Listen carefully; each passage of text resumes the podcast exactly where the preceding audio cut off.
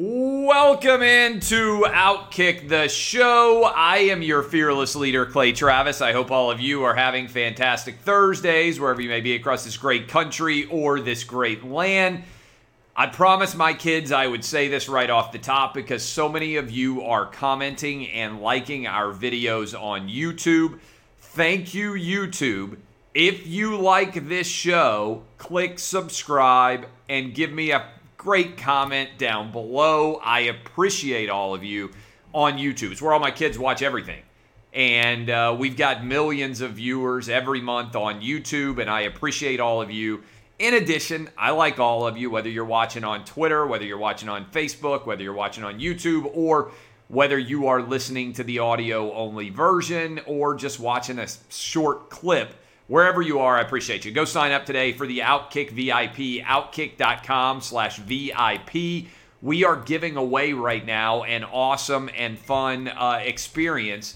Airfare for two, two nights at the Omni Hotel in downtown Nashville, an ability to attend uh, our V I P event on March the nineteenth and dinner with me on Thursday before the official start of the N C double A tournament. You can go get signed up on Outkick. You can find that uh, sign up as well.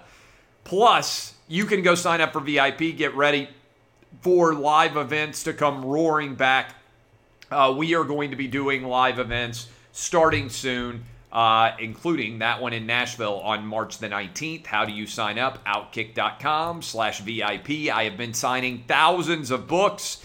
And good news, everybody who is entitled to an autographed copy of my book as an Outkick V I P, they should all be out within the next couple of days. So if you've been waiting for a long time for an autographed copy of my book, and I think we now have procured enough copies that new V I Ps will now be able to get autographed copies of the book. But in the meantime, everybody that is backlogged, I am signing them all individually, all by hand myself. Uh, no uh, no high-tech uh, gizmos helping me out, and those should be going out, much of them, for the rest of the week. All right, some really good news out there.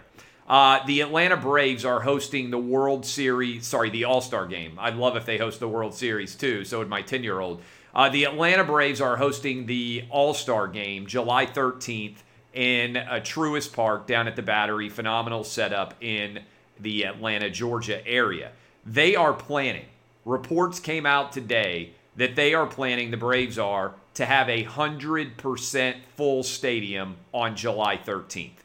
That's fantastic news. I think it's well within the bounds of a reasonable expectation, expectation to believe that that is going to be possible. Again, a one hundred percent full stadium for the All-Star game on July thirteenth. I think it should happen sooner than then. If you have been listening to my radio show, you know that I started to argue that is, since the Joe Biden administration has said everybody will have COVID vaccines by May the thirty-first, that there's no reason whatsoever why everyone shouldn't be able to go to any entertainment venue they want by June first, whether it's a sporting event, movies, concerts, uh, you name it, you should be able to go, I believe, to whatever you want, one hundred percent full capacity everywhere in the country by June first. But that's good news of sports helping to lead the way. Props to the Atlanta Braves for being willing to say that they are planning for one hundred percent full stadium. Speaking of which, uh, the Joe Biden is, uh, I don't know that Joe Biden knows from one moment to the next exactly what is going on or what his reasonable expectations are of, uh, of, of, of life uh, right now, but if you didn't see this, Joe Biden came out and said that the state of Texas were making Neanderthal decisions. Same thing with Mississippi, uh, that they were lifting COVID restrictions and get guilty of, quote, Neanderthal thinking. And the governor of uh, Montana, Greg Gianforte, I'm not sure if I'm pronouncing that correctly. If I am mispronouncing it, my bad. Uh, he tweeted, props to him, if making data-driven decisions to reopen, loving freedom, and trying to get back to normal is what a Neanderthal would do, then, well, I guess you can count me as one. Uh, well said. It's past time to start to open up every state, and my props once more to Texas. Texas forever, clear eyes, uh, full hearts can't lose. Uh, props to uh, my fellow Vanderbilt Law alum, Greg Abbott, for making the decision to open up the state of Texas, and uh, also for everybody else that is starting to open up as well. Uh, speaking of COVID insanity, do all of you remember when all of the Corona bros in sports media decided to run around like crazy over the myocarditis fear porn that they decided to spread? It was an argument for why it was going to be impossible to play college football. Basically, if you have a favorite college football writer or N F L writer, they probably shared fear porn about how unsafe it was going to be. Well, the official data is now out, and the official data, what do you think it showed? The official data showed that the Corona bros were, what's the what's the story here? Wrong once more. I'll read you the official data. They did a study of all the pro sports out there to determine whether or not it was going to be a real issue. Major League Baseball, the M L S, N B A, N H L, N F L, and W N B A did a study that was published today by the Journal of American Medical Association Cardiology, uh, and they went through with all of the players that had tested positive. They went through and checked seven hundred eighty-nine COVID nineteen positive athletes, and they found inflammatory heart disease in zero point six percent of athletes, which frankly is probably about the baseline because this happens with many different viruses. In other words, there was no danger found of myocarditis from COVID nineteen in any of these athletes, meaning all of those Corona bros who would have told you that it's impossible to play football and tried to get the season stopped as a result of their fear porn, yet another issue that they were one hundred billion percent wrong on. Uh, more good news. The Big Ten, which was, by the way, the king of the myocarditis panic porn, the king of the fear porn, the Big Ten next week is going to allow eight thousand fans to be present for their Big Ten basketball tournament.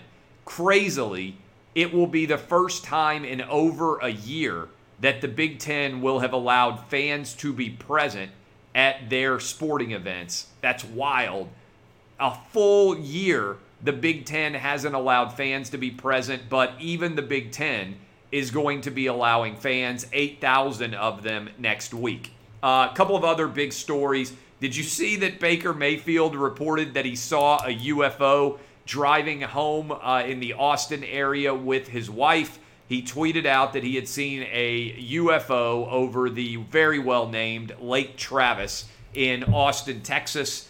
I don't really know. You know, it used to be people were like, oh, U F Os aren't real. But now that the federal government basically acknowledged that U F Os are real, and two thousand twenty was so crazy that this bit of news just got completely buried overall uh, in the uh, in the process.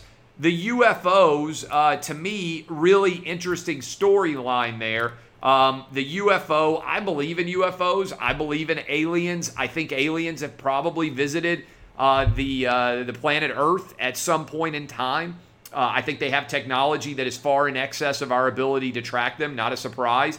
And yes, I believe in U F Os. I believe in aliens. I believe in ghosts. I think we always have a small measure of actual knowledge about our surrounding world, and everybody thinks they know everything. And then one hundred years from now, we all look like idiots. Uh, so uh, I kind of uh, buy into the idea that there are U F Os. Not sure whether or not Baker Mayfield saw a U F O, uh, but uh, but I would uh, be interested if he had had a video to be able to see exactly what that U F O looked like. Speaking of the N F L, Uh, Amazon is reportedly going to get Thursday Night Football rights in two more years. So Fox has Thursday Night Football for the twenty twenty-one season and also for the twenty twenty-two season.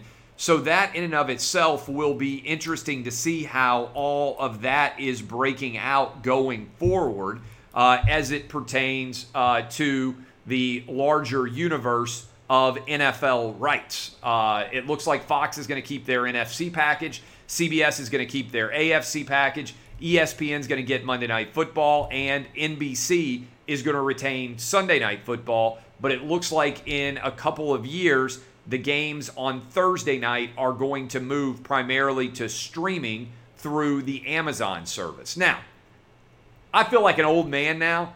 I want to sit down in front of my television, and I don't want to have to figure out what my passwords are to Amazon uh, Prime or to Hulu or to Paramount or to uh, the uh, or to Disney Plus or Netflix or all those. I'd like to be able to just sit down and watch whatever I want whenever I want to watch it.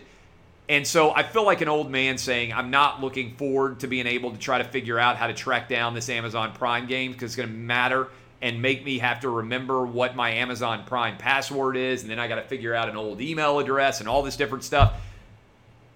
But I understand this is the direction we're going. Eventually, everything is going to be streamed because the number of people who are actually going to be subscribed to a cable and satellite package, according to a Moffitt-Nathanson report, is going to be down around fifty million subscribers sooner rather than later. Already, all of the uh, television ratings for everything are collapsing in the world of sports, and I think we're ultimately just going to replace the cable and satellite bundle with streaming services, which are going to end up costing us more than the cable and satellite bundle used to cost us back in the day.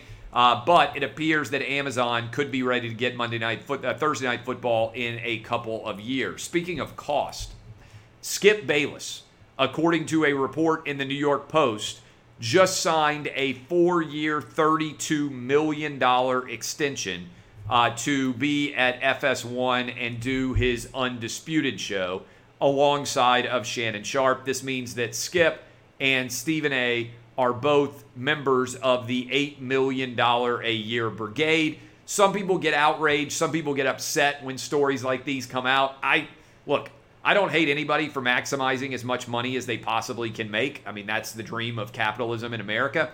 I also root for everybody in my industry to make as much as possible because a rising tide really does lift all boats. And so Skip is continuing to accelerate Uh, the earnings potential of people on television and also of people in the sports media space. So props to Skip Bayless for getting eight million dollars a year for the next four years. I think he'll be seventy-three years old uh, when that contract is up. People don't realize it, but Skip Bayless is sixty-nine years old now, uh, and uh, he'll be making eight million dollars a year for the next four years. Finally, I just want you to think about this for a minute. We are in a backwards world. When people are perpetually offended by things that aren't offensive and actually defend offensive content. And what I mean by that is I'm a First Amendment absolutist, so I don't believe in censorship. I don't believe in cancel culture. I don't believe in anything of the sort. But when Cardi B's W A P, Wet Ass Pussy, as it is known, is able to be the song of the year, and if you've actually seen the lyrics for that song, whatever, if you want to call them lyrics, and I'm not opposed to strippers and I'm not opposed to nudity. In fact, I'm very much in favor of it. But how can you argue that Doctor Seuss is unacceptable and W A P is the song of the year? How is it that the Muppets need a warning and Doctor Seuss is unacceptable? And yet the same society is fine with the most violent, misogynistic, absurdly ridiculous rap lyrics. And nobody is allowed to even point out the inconsistency and incongruency of the precedent that is being set. Where on the one hand, we are offended and outraged and demanding that things be changed. And on the other hand, if you raise any issue at all with violent, misogynistic, racist rap lyrics, then people are like, oh my God, that's unacceptable. How dare you raise that as an issue? Now, my perspective is I think everything should be available to everybody. I don't believe in banning books. I don't believe in censorship. I don't believe in not permitting people to experience the full fruition of content in American life. Because to me, that is what distinguishes us, or at least used to distinguish us from China. And that gives us a competitive advantage because creativity, I believe, comes from a mental experience with a wide variety of different dynamics and perspectives out there. And if you restrict people's ability to interact with any any possible uh, any possible book or article or opinion, then you are restricting the creative flow, which detracts from the creative dynamicism, which has allowed America to dominate across the entire world, not just economically, but perhaps more importantly, culturally. And so I just don't understand the logic that applies when you're telling me what happened on Mulberry Street by Doctor Seuss is so triggering that it shouldn't be sold anymore. And at the same time, Wet Ass Pussy, W A P by Cardi B is becoming the number one song in America. I don't understand that disconnect. Either content should triumph and censorship should fail, or it shouldn't. We can't have arbitrary rules that are being applied which are nonsensical, inconsistent, and lacking in all precedential value. What upsets many people who don't like me or don't like Outkick is in the back of their minds, I think they know that I'm right and that the logic of my arguments is sound and that they can't actually defeat them because there is a consistency to them which is lacking in almost all media and politics, frankly, today. And so what I try to determine is what should the rule be? And then I want that rule evenly applied, whether the person is a Republican, a Democrat, independent, black, white, Asian, Hispanic, gay or straight, religious, not religious, American-born or non-American-born. I want the same rules to apply to all. That's the very essence of our judicial system. That's the very basis of our legal process in general. And right now, that isn't happening. There is an inconsistency and an illogic that is driving many of the decisions that are being made in America today. So when I see that Universal Studios is thinking about uh, thinking about banning Seussland, which I just visited with my kids in December and which they loved, when I see stories like that, I wonder how Universal could also be fine with distributing absolutely ridiculous music, which in many ways I think glorifies uh, a uh, a uh, you know criminality of American life.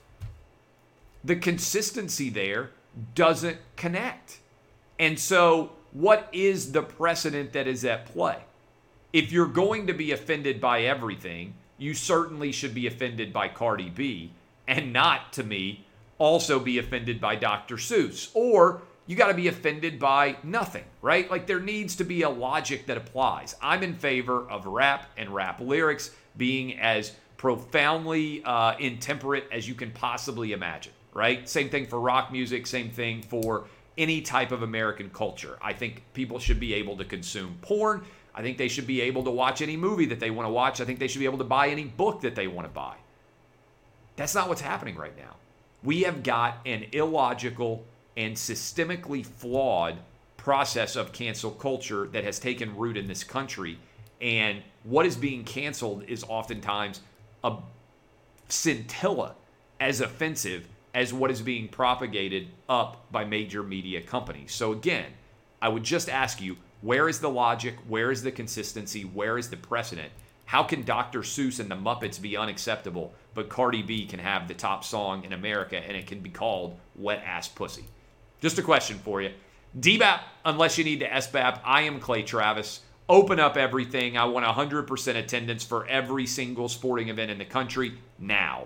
Right now. Sooner rather than later. This has been Outkick the Show. I will be on television in about an hour. I'll be with you on radio tomorrow morning, six to nine a.m. Eastern. I appreciate all of you hanging out with me. Go sign up for the Outkick V I P. And if you enjoy these discussions on YouTube, go ahead and subscribe and give us a like. This has been Outkick the Show.